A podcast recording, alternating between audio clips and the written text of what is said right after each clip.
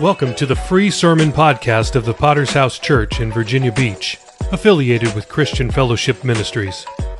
Our vision is winning souls, making disciples, and planting churches.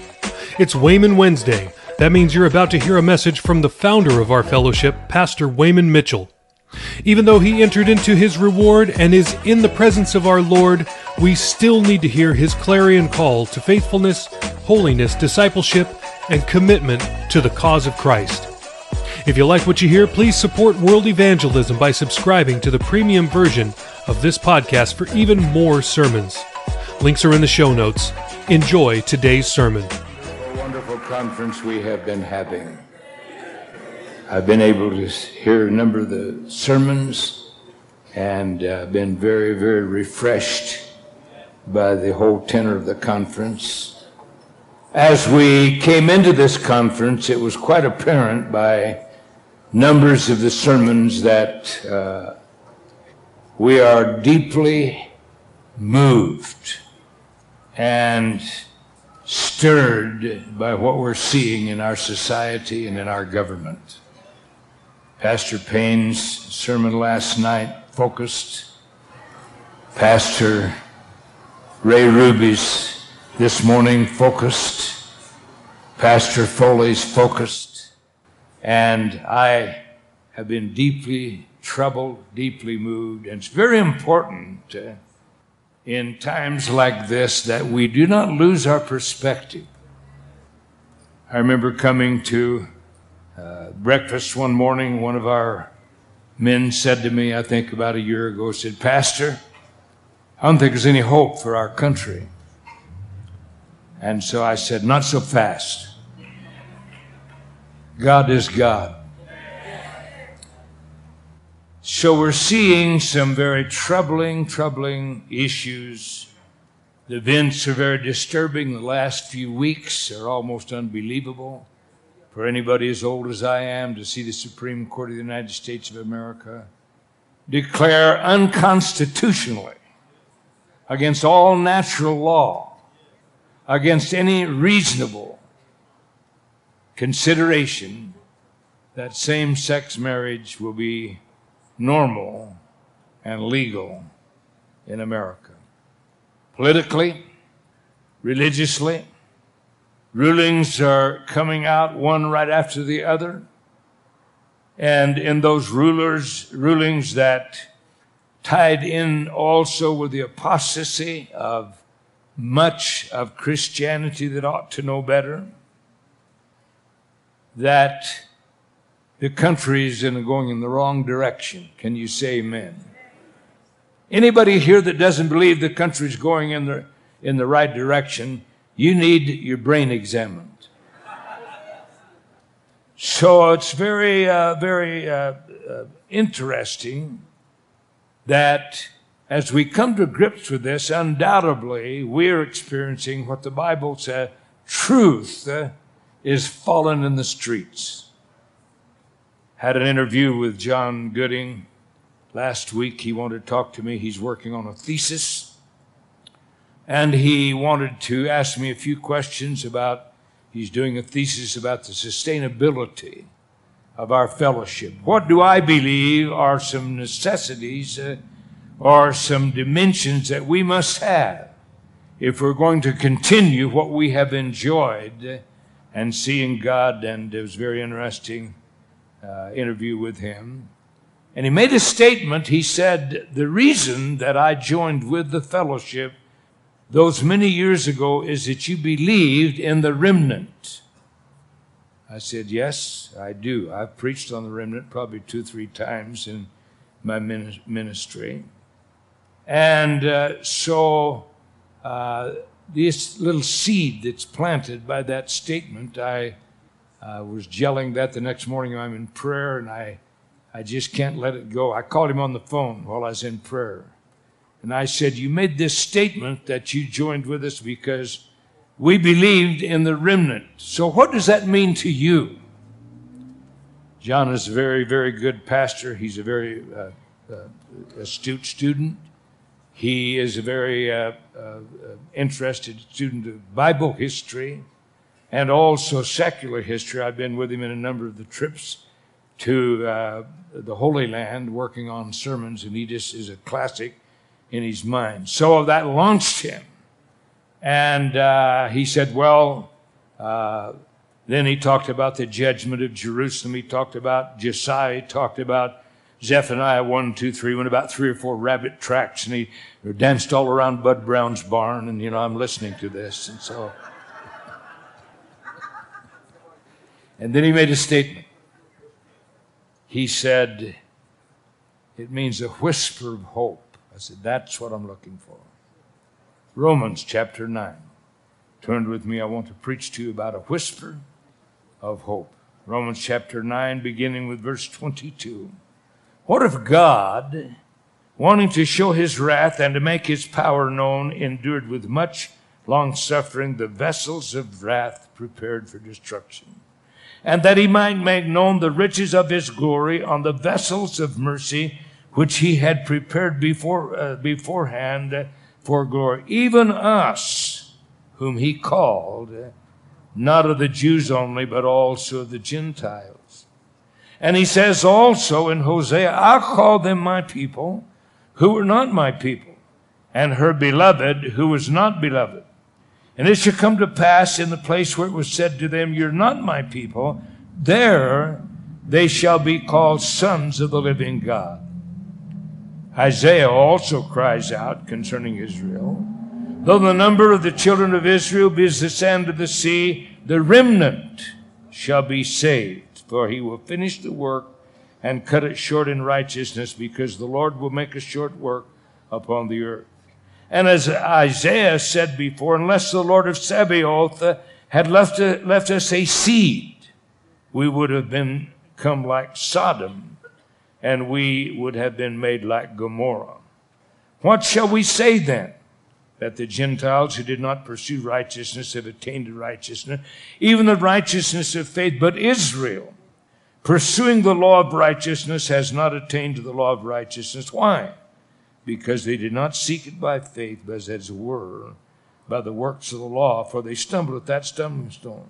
As it is written, Behold, I lay in Zion a stumbling stone and rock of offense, and whoever believes on him will not be put to shame, a whisper of hope. So think with me for a moment. I'm going to repeat uh, several statements that are uh, concerning this uh, a whisper of hope. There lies uh, the issue.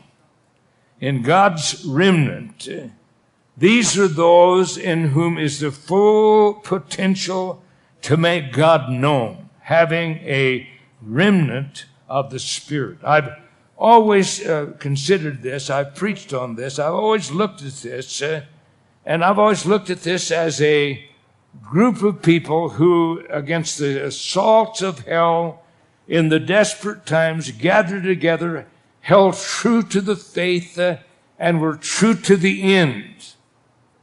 That's not what it means. It means much, much, much more than that.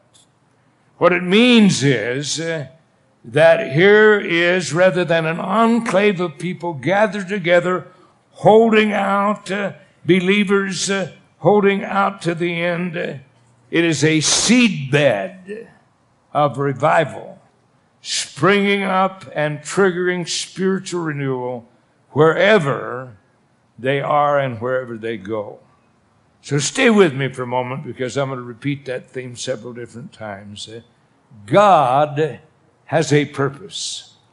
In the purpose of God, we need to ponder to get direction because we're living in, in, in, in chaotic times. We're living in unbelievable times when it seems that uh, uh, those who are followers of God uh, are losing the battle. It seems like the purpose of God is losing ground. It seems like on every hand that the devil is triumphing, uh, and even in a nation where uh, liberty, freedom, and rights and law has ruled, it seems like we're losing that. Uh, and so uh, there's uh, many uh, concepts of God. We have deism.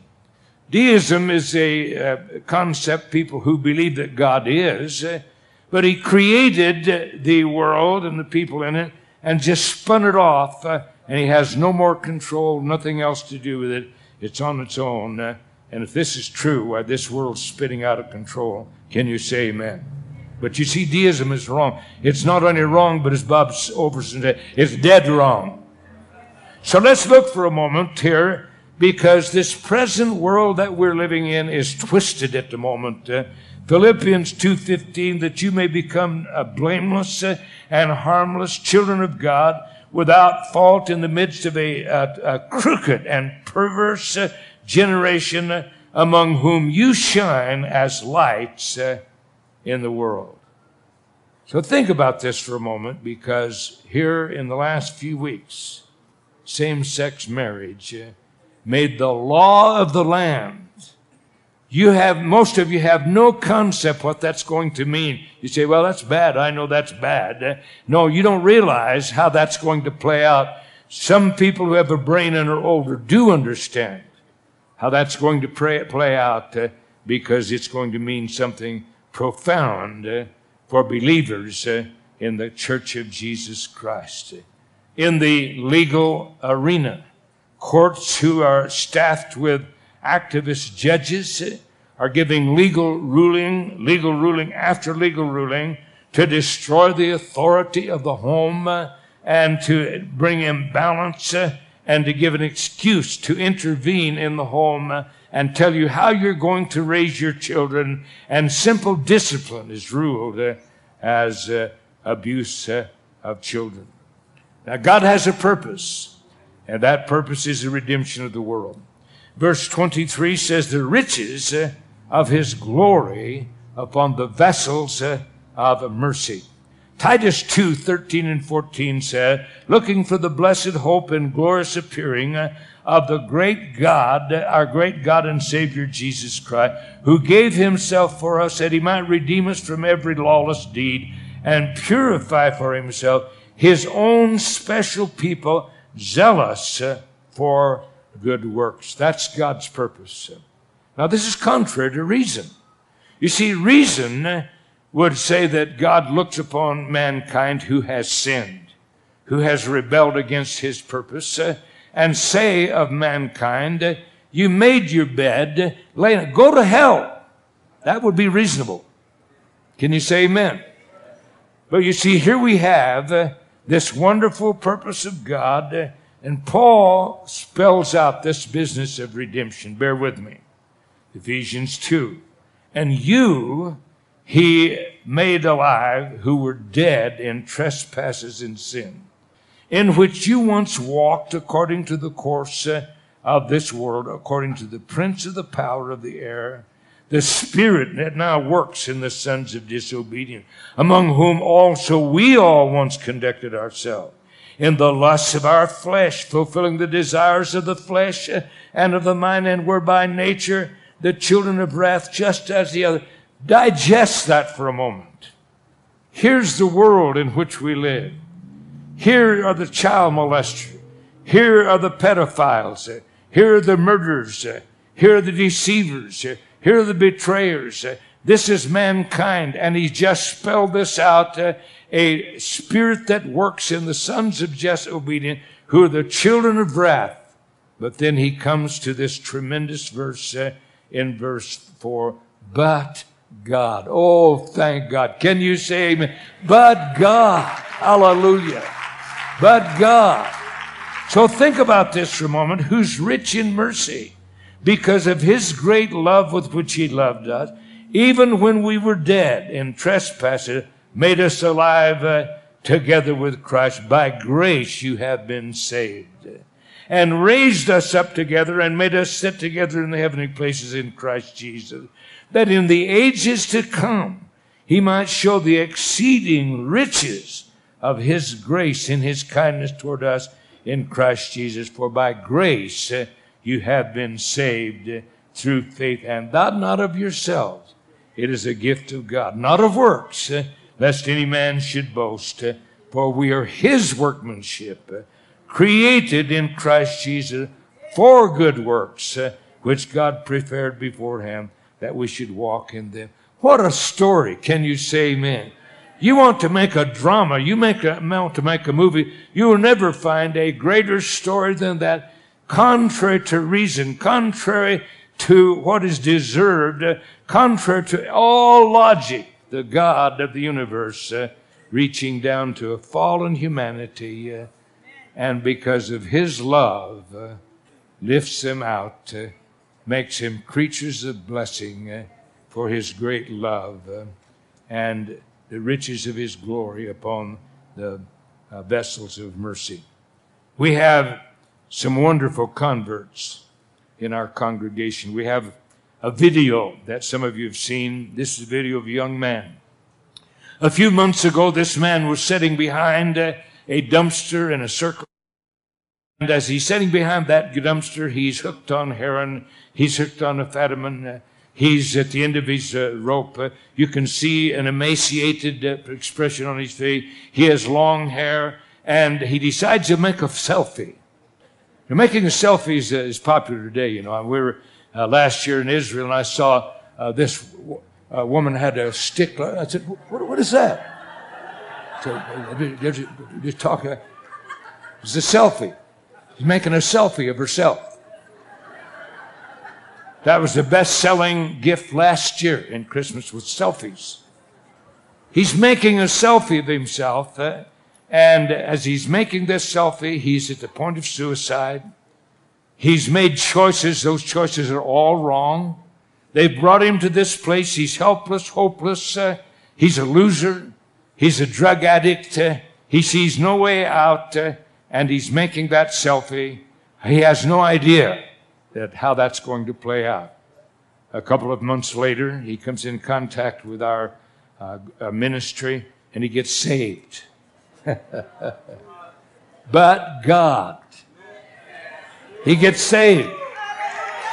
Somebody discovers he's somebody discovers he's made that selfie, and as they see he's made that selfie, he said, "Now uh, he's now, he's cut his hair, he's clean shaven, he's, he's wearing a tie, he's in his sound mind, and they say, now you may need to make another selfie.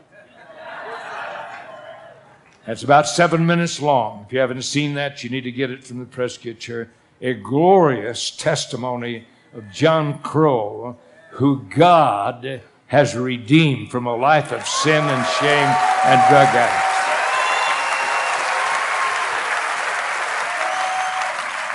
See, this is the purpose that God has for all mankind. In 2 Peter 3 and verse 9 says, The Lord's not slack concerning his promise, as some count slackness, slackness, but is long suffering toward us, not willing that any should perish, but that all should come to repentance. Now, the issue here tonight is hope. If you're a preacher, write hope in your Bible, front and back, with a note under it. Pastor Mitchell said, You need to preach hope. Here's a rich history. We have a prophet. His name is Elijah. He's wonderfully used by God. He's on Mount Carmel. He's on Mount Carmel. He called fire down from heaven, consumes the sacrifice, consumes the water. He engineers the, the death of 450 prophets of Baal and 400 other prophets besides that. And uh, this is in a contest uh, against uh, Ahab, the king of Israel, and uh, Jezebel, his whore wife. Jezebel sends this prophet a message the next time I lay eyes on you, you're dead. He runs for his life, runs down in Horeb. He's in a cave. He's there. He's uh, moaning the blues. Uh, and as he's moaning the blues, God, I'm just doing what you call me to do. Now look at the mess I've gotten into. Uh, Jezebel's going to kill me. Uh, and uh, uh Lord, uh, uh, there's nobody saved but me left. They've digged down your altars. They've slain your prophets. And here I am. God begins to speak to Elijah in that cave in Horeb. A great wind comes to blows a horrible uh, hurricane wind comes. Uh, he's waiting for God to speak to him. He doesn't. Then a fire comes, comes through, burns up, and incinerates everything. God's not in the fire. An earthquake comes, shakes everything. God's not there. And then the Bible says uh, he heard a still, small voice, a whisper from God. In that still, small voice, God said, Elijah, I've reserved to myself 7,000 who haven't bowed the knee to Baal, nor kissed his image. I've got a job for you right now, son. I want you to go up uh, and I want you to anoint Hazael uh, as the king of Syria. I want you to anoint Jehu as the king of Israel. That's where Ahab and, and Jezebel have their throne. And I want you to anoint Elisha in your place as a prophet. And here he goes. Now listen to this. These are troublous times. These are desperate times. Ahab and Jezebel have ruled the roost. Elijah has hidden several times. Uh, but he goes, uh, and out of that, uh, that word, Eli- Elijah is a remnant. He's mistaken. Remnant is someone who hides out uh, and is not visible. But you see, God has his hand upon his prophet. Elijah is a remnant of God. A remnant is a seed in which God's purpose resides, uh, waiting to be expressed to bring to pass God's purpose uh, on the earth. Uh, he goes up, he anoints uh, Hazael uh, as the king of Syria. He anoints Jehu uh, as the king of, uh, of Israel uh, and, and Samaria. And he anoints uh, Elisha in his room. and look at how it comes out. Next, we read God coming in and taking the field. How, how many of you know God can take the field? God comes in, takes the field. Jehu comes into Samaria, goes to Ahab's palace. He's already taken care of Ahab. And here's Jezebel. She's up in a second floor window, and all the neutered charismatics are up there, the, the eunuchs. And uh, as they're there, the Bible says she fixes her hair in one of these wild women hairdos. Uh, she puts on Maybelline, uh, paints up her eyes, uh, and uh, uh, Mitchell says she probably puts on a no silk, uh, a braless blouse, and up drives Jehu. And as she sees him come up, she looks out, and she's never met a man she can't seduce. And she said, "Why don't you come up and see me, big boy?" In the Bible. Read it. Jehu said, throw that slut down here. Yes, amen. Yes, amen. They throw her down. She bursts asunder, and all that's left of her is the palm of her hands as a dog's eater. Justice is served for the death of Naboth. God can take the field, my friend. God can take the field.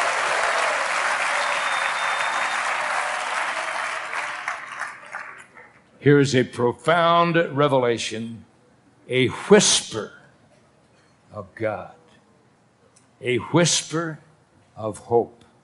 So let's examine this for a moment because the remnant is something that has a purpose beyond the visible and the present.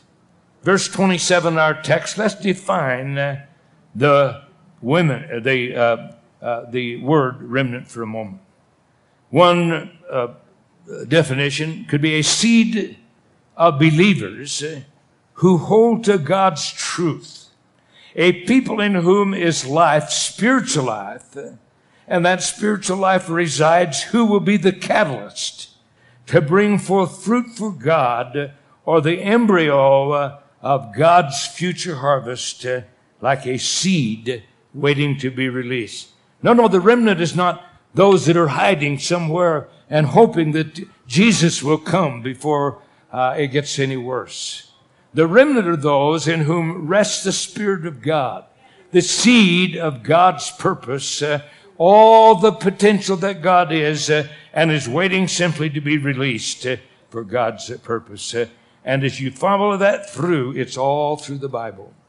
In the book of Esther, it's Mordecai. Mordecai's a Jew. The Jews have been taken there from uh, uh, Israel. They're in Babylon. And it's very interesting uh, that the devil is always wanting to wipe out believers in God. And so the story goes there's a wicked man, his name is Haman. He's an Agagite. I don't know if you know the story about Agag the Thag. So you've got, you've got, uh, you've got Saul. He's got orders to uh, kill Agag. He brings him back. And as he brings him back, the Bible says Agag looked and he thinks maybe that the that death is past. And he says he comes wincing up, you know. Samuel grabs the sword, cuts him in three pieces before he can even hit the ground. That's Agag the fact. Haman is an Agagite. He gains favor with Ahasuerus. Now listen to me carefully. As he gains his favor, the law is written. In the law, you cannot reverse a law. The only way a law can be uh, countermanded is it must be superimposed with another law. But he has a law in his hand. Every Jew is to die in this land. It's legal. He's got it. You see, how many of you know God can take the field? You can read this story for yourself. Uh, God undertakes, uh, uh, it's a very interesting story. Uh, uh, Haman thinks he's got it uh, made. He builds a gallows 75 foot high to stretch this little Jew's net. He hates him because he won't do that. And as he does that, God takes the field. And when God takes the field, suddenly everything's reversed. And as everything's reversed, here he has this gallows ready for Hey, uh, ready for Mordecai. It's decorated with rainbow colors, you know, and he's waiting. Oh, he's got it made. Yeah, he's on the inside track, isn't he? But in a moment's time, God changes that, uh, and Haman is hung on his own gallows. One thing you can mark down is that uh, always uh, these little perverts will overplay their hand uh, as God is on the scene. Now, think with me for a moment. I'm, I'm, I'm, I'm wandering around for my sermon here.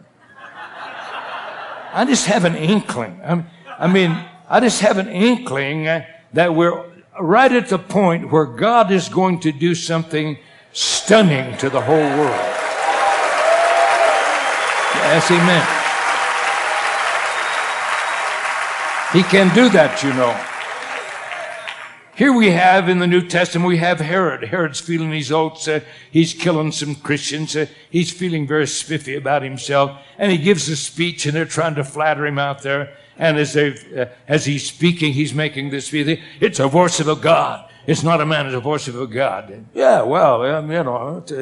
And right before them all, uh, he falls down and worms eat him right while they're watching. That'd make good CNN footage, I want to tell you for sure.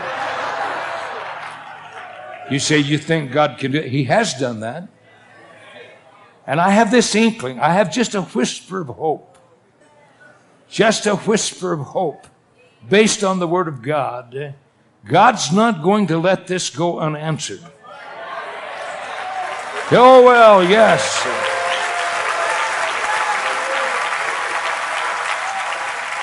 This is the President of the United States. This is all this little crew. Uh, and he's going to absolutely obliterate America. Well, you know, there's a lot of praying Christians in America.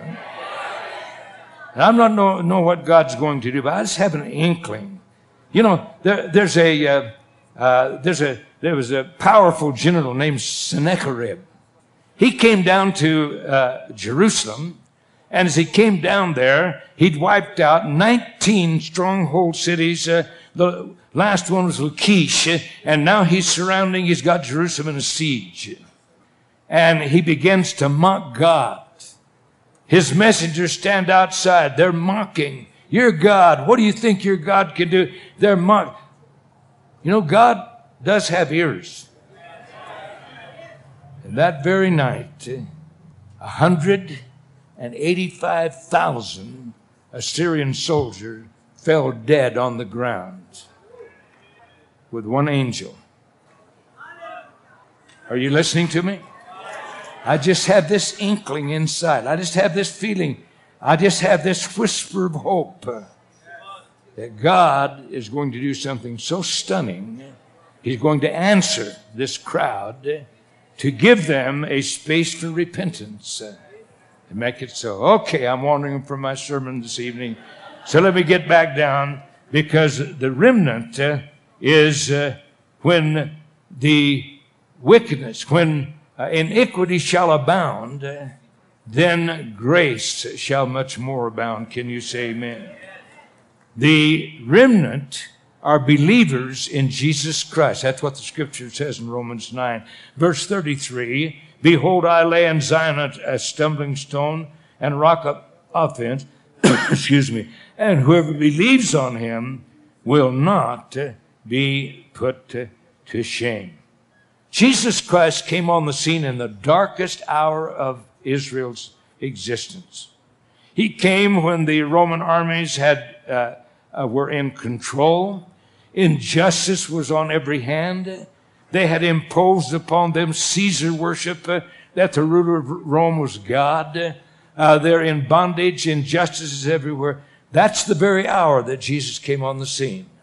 So think with me for a moment. Uh, the priests were backslidden, and Rome had imposed Caesar where injustice was rampant. Uh, but in that very moment, God uh, then sends forth the solution, uh, which is our Lord Jesus Christ. Uh, so here now is the seed of a future revival. It's in Jesus Christ and those who believe in him. Isaiah chapter 1 and verse 9, except the Lord of, uh, of hosts uh, had left us to, unto us a very small remnant or seed. We should have been like Sodom and we should have been like uh, Gomorrah. Galatians chapter 3, verse 16 says, Now to Abraham and to his seed were the promises made. He does not say, and to seeds as of many, but as of one, and to your seed who is uh, Christ. You see that in history, God does judge sin and he does uh, uh, judge rebellion. And out of a remnant, over and over again, God has always had a remnant. And out of that remnant has come his purpose uh, fulfilled uh, uh, to carry for the purpose of God uh, a whisper of hope. Listen to this poem Truth forever on the scaffold, wrong forever on the throne. Yet the scaffold holds the future, and behind the dim unknown standeth God within the shadow, uh, keeping watch above uh, his own. So here's our calling now. These men have preached very ably, Brother Payne, uh, Brother uh, Ruby, Brother uh, Foley, but let's think for a moment now, because along the same line, and no contradiction to what they've said, but in reinforcing that, here we find in Scripture very clearly that you and I have been placed, and as we've been placed, we've been placed to bring forth the purpose of God. That is our calling to contend. Give me, let me give you a prophetic note. You may have heard me say this. In 1965, I had an evangelist. That evangelist's name was Dick Mills. It was a very bleak time in my life. He gave me two scriptures that I wrote down in my, uh, underlined in my Bible. One of these was Isaiah 58 uh, and verse 12. The other was Isaiah 61, verse 4. 1965. Those from among you shall build the old waste places you shall raise up the foundations of many generations, and you shall be called the repairer of the breach, the restorer of streets to dwell in.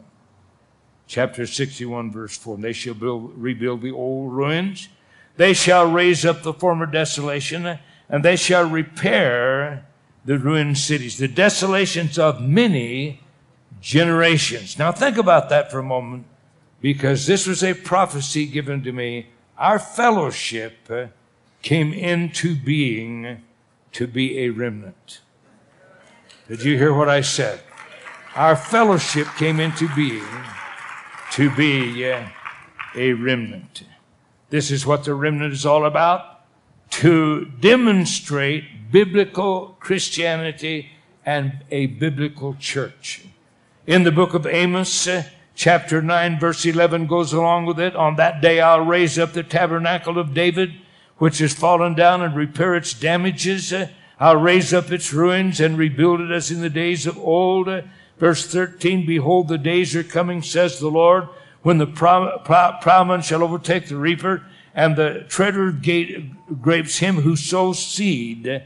The mountains shall drip with sweet wine, and all the hills uh, shall flow with it. That's the result, which is the revival uh, that God has promised. So here's our calling, uh, and here is our destiny. Pastor Camel was telling me he was in Malaysia in a rally recently. Now, Pastor Camel was a missionary in uh, Malaysia some years ago some very difficult circumstances there. Uh, it looked like uh, the churches were going to be persecuted and some people were arrested and, and uh, he and Connie fled to Manila for a period of time. And uh, they called me and, and I said, if you want to come home, I'll bring you home. And he said, no, I want to, I want to go back in and try it one more time. They went back in. Now he's just recently there. The years have rolled on. And he's sitting there and he's looking at that auditorium. He's looking around the, standing on the back wall. And as he's looking there, he sees workers from Malaysia, from Nepal, from Burma, from Cambodia. Most of these are pastors. Vietnam, Thailand, Indonesia, Philippines, China, and Australia. And he said, God whispered to him. Now think about this. He's in fear for his life. He was betrayed by the man that he was uh, uh, training. This was a chaotic time and turmoil. He's left a church and a man's tried to rip that church off. He's hearing all of that and he says God whispered to him. Remember what I started to preach this on? A whisper of hope. God whispered to him, wasn't it worth it? He sees the seed. He sees the remnant. He sees those in whom is the purpose of God who can now go back into their nations uh, and will multiply, multiply, multiply, uh, and bring to pass the purpose of God. Wasn't it worth it? This is a seedbed of what God is going to do. So let's look for a moment as I conclude, because what we're looking at in Romans is the dimensions for an accelerated work. In Romans 9:28, he finished the work, cut it short in righteousness, because the Lord will make a short work upon the earth. And so as we look at that for a moment, we see that God reveals to the remnant the elements to accelerate that, that, uh, that uh, purpose of God for which He has uh, raised them up. Several dimensions that God has revealed to us that we're not finished with yet. One of these is we are a lay movement. Write that down, engrave it on your heart. We only have three people that I know that have formal theological training, and I barely escaped with my soul from it. Kevin Foley had some. He escaped, came to Prescott to run from it. John Gooding, he's still here, so we're watching him. we are a lay movement. Most of you have no, no concept how powerful that is, uh, because embedded in that uh, of non-professional preachers uh, is a lay dynamic. They preach and they speak the language of the street. They can communicate. And I'm sure that if you're a visitor, you'd be the first to say, these men have been preaching, can preach. Yes, amen, they can preach.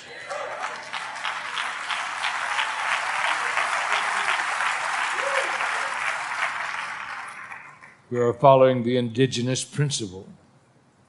The dignity of the local church. I spoke on this taking the offering last night. Can you believe that in this little city, Prescott, Arizona, we had some folk come over from London some years ago and said, you know, is it going to be difficult to catch the catch the subway of it. Ain't no subway here, man. Can you believe that in this little city, God has gloriously moved out of a local church to trigger a wonderful work that God is doing. God has done it. Evangelism is a heartbeat. Never, never turn aside. This is our focus. This is our aim. And uh, uh, the writer said of that book that I recommended, when the Holy Spirit comes in, uh, a missionary spirit comes in. Mark that down and write it down. And not only that, we have, as I said earlier, people's conferences. What makes this conference so powerful is not the preachers that are here. We thank God for the preacher. Preacher, it's the people that are here. They're the ones that are catching the vision. They're the ones that pulled the bucks out of their pocket last night, wrote the checks and the night before that and tonight. They're the people that's going to pay for these preachers to fulfill their calling. We are a people conference uh, orientation that is very, very powerful. Write it down. Some of you don't even have a, a clue what that means, but write it down anyway. Think about it. Moral standards. We have moral standards. This is why this, these, uh, the trend is so enraging to us. Uh, but uh, 1 Corinthians 6 and verse 18 says, flee sexual immorality. Every sin that a man does is outside the body, but he who commits sexual immorality sins against his own body. That's what the Bible says. And because God says that in the Bible, we hold to it and we will discipline uh, sin. So let's think about this for a moment, because as I said before, I feel a whisper of God. I feel that God's getting ready to do something fantastic. I'm not talking about just continuing people getting saved. We're going to do that. But I believe we're going to see a stunning action of God that is not going to be uh, a, a question, but that God responded to his mockery. This is a very interesting story. And this story uh, is told as being an actual uh, event that took place, an actual transcript uh, of a U.S. naval ship with, with Canadian uh, authorities off the coast of Newfoundland in October 1995. And the radio conversation uh, was released by the Chief of Naval Operations, uh, and it says this an American fleet and, and task force. Americans, please uh, divert your course 15 degrees to the north to avoid a collision. Canadians, recommend you divert your course 15 degrees to the south to avoid a, a collision. Americans, this is the captain of the U.S. Navy ship. I say again, divert your course. Canadians, no. I say again, you divert your course.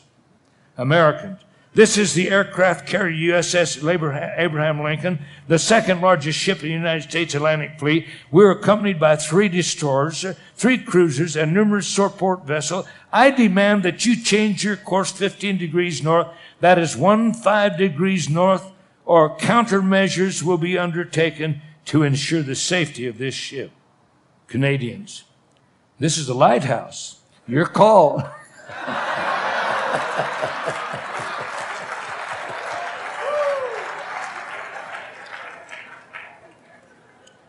I want to tell you that God is God. He's not going to change who He is uh, for Barack Obama. He's not going to change who He is uh, for you or me. He's not going to change uh, who He is for the Anglican or the Methodist Church. He's not going to change who He is for Bruce Jenner.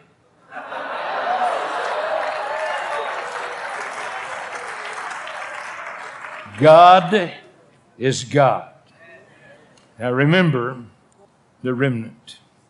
The remnant is a people whom, uh, whom and through whom God manifests uh, visibly and demonstrably uh, his power and his uh, will at the present moment. and in spite of the devil's work. Let's think about that. Who was it? Our brother Ruby this morning, maybe Kevin also, said, You and I are a voice for God. Are you listening to me?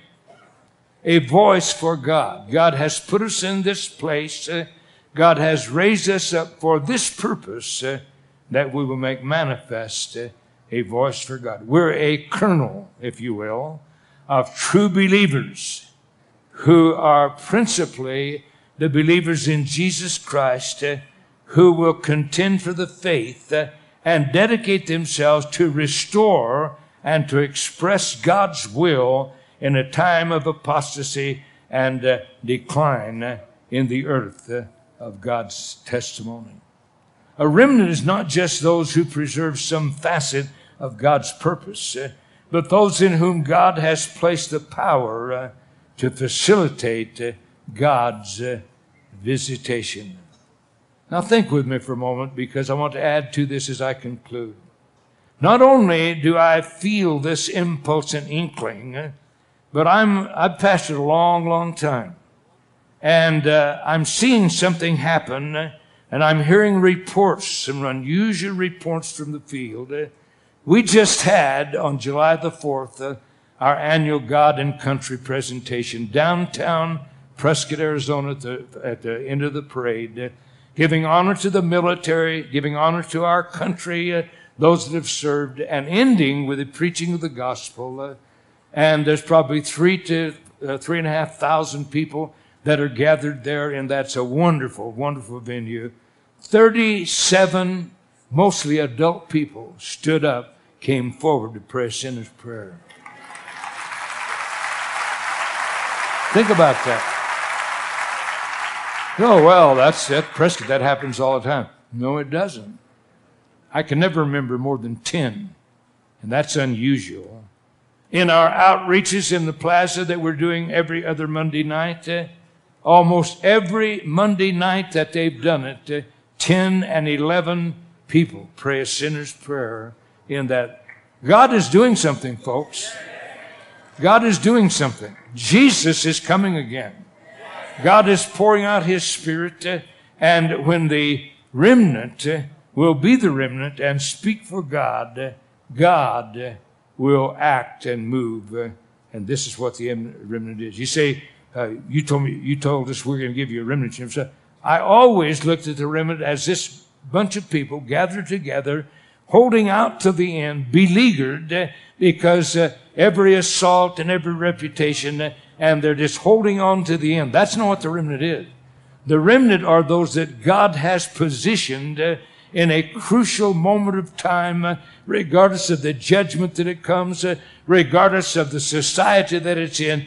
These are those that will speak for God and bring forth God's revelation to further His purpose and to further the, the, the calling that God has brought. Elijah, you change the king in that country. You change the king in this country. This is a, this is a man of God. He's just been, he's been hiding in the cave down in Horeb. And besides that, you anoint Elisha, and Elisha is the man who had twice the miracles that Elijah had. God is always on the move, my friend. He always will move. He always has had a remnant, and he always will answer sin eh, and respond to those who mock him. I want every head bowed. I want every eye closed.